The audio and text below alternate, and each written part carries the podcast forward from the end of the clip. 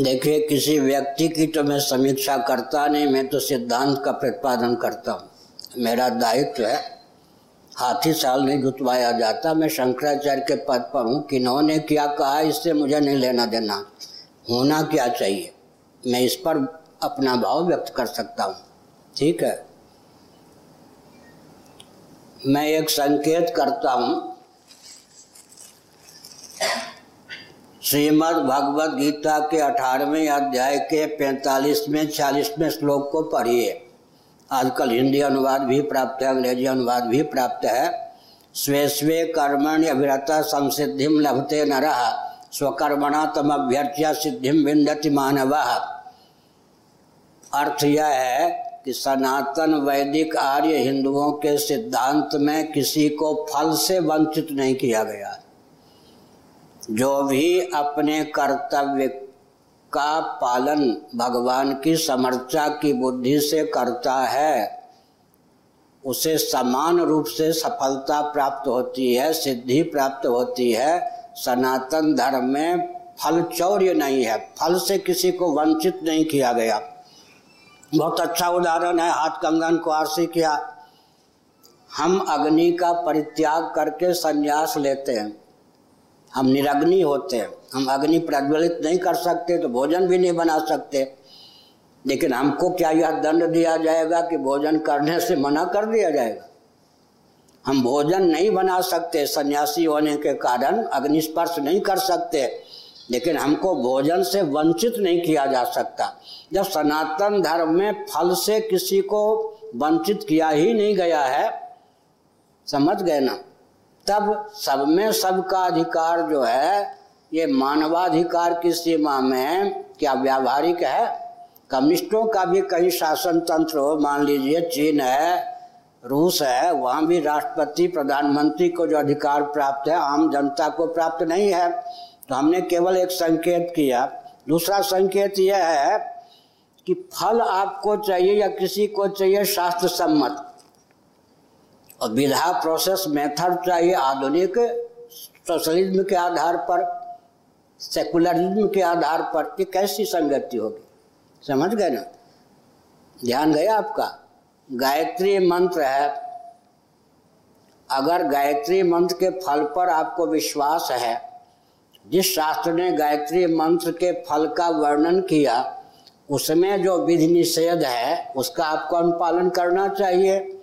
अगर आप अनुपालन नहीं करेंगे तो फल से वंचित रह जाएँगे। बहुत अच्छा मैं उदाहरण दे रहा हूँ। जल स्थल नभ में जो व्यापक विद्युत है उसे बादल के माध्यम से मेघमंडल के माध्यम से व्यक्त हो, हो होती हुए देखा। वैज्ञानिकों ने वैज्ञानिकों का ध्यान उधर केंद्रित हुआ। उन्होंने बादल के बनने की प्रक्रिया बादल के माध्यम से निर्गुण निराकार विद्युत के सगुण साकार होने की प्रक्रिया का विश्लेषण किया, अध्ययन किया। कालांतर में उन्होंने यांत्रिक, मांत्रिक, तांत्रिक विधा का अवलंबन लेकर विद्युत को प्रकट करने का मार्ग प्रशस्त कर दिया।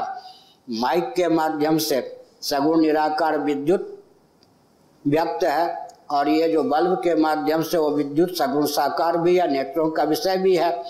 अब विद्युत का जो जानकार व्यक्ति है वह जब विद्युत के प्रयोग को लेकर विधि निषेध का निर्धारण करता है, उसमें कोरी भावुकता का सन्निवेश नहीं होता, राग का सन्निवेश नहीं होता, द्वेष का सन्निवेश नहीं होता, अज्ञान का सन्निवेश नहीं होता। विद्युत को लेकर बैड कंडक्ट गुड कंडक्ट जो भी विधि निषेध की प्राप्ति है, वह प्रयोगता को लाभान्वित करने की भावना से और हानि से बचाने की भावना से। ध्यान आया ना? इसलिए भामतीकार वाचस्पत मिश्र जी ने एक अनुपम तथ्य उद्भाषित किया, विधि में श्रद्धालु अधिकृत होता है।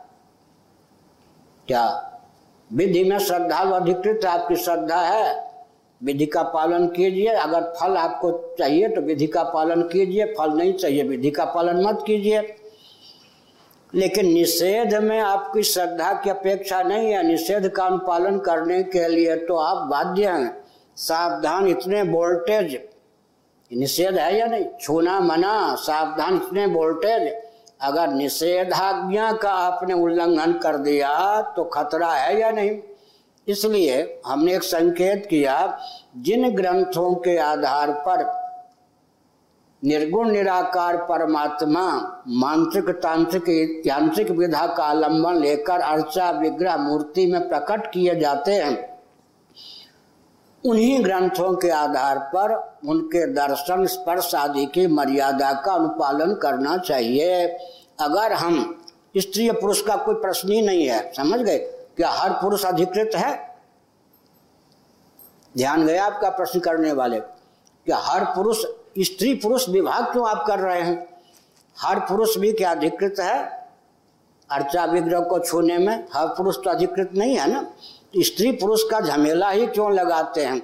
शास्त्र सम्मत परंपरा से जिस संस्थान में जिसको अधिकृत माना गया है, उस संस्थान में उस अधिकृत व्यक्ति को जाना चाहिए।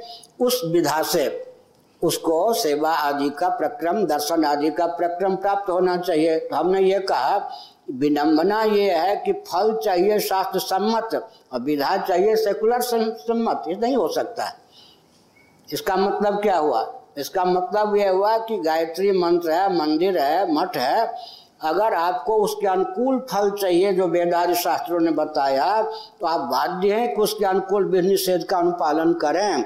विधि निषेध का अनुपालन नहीं करेंगे तो शास्त्रों में लिखा है कि देवी देवता का जो तेज होता है, वो क्या?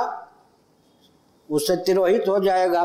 तेज तिरोहित हो जाएगा तो डाकनी साकनी भूत, प्रेत, ये सब उपद्रवी तत्व उस अर्चा विग्रह में भगवान की या भगवती की मूर्ति में जाकर प्रविष्ट हो जाएँगे। वो विनाश कर देंगे।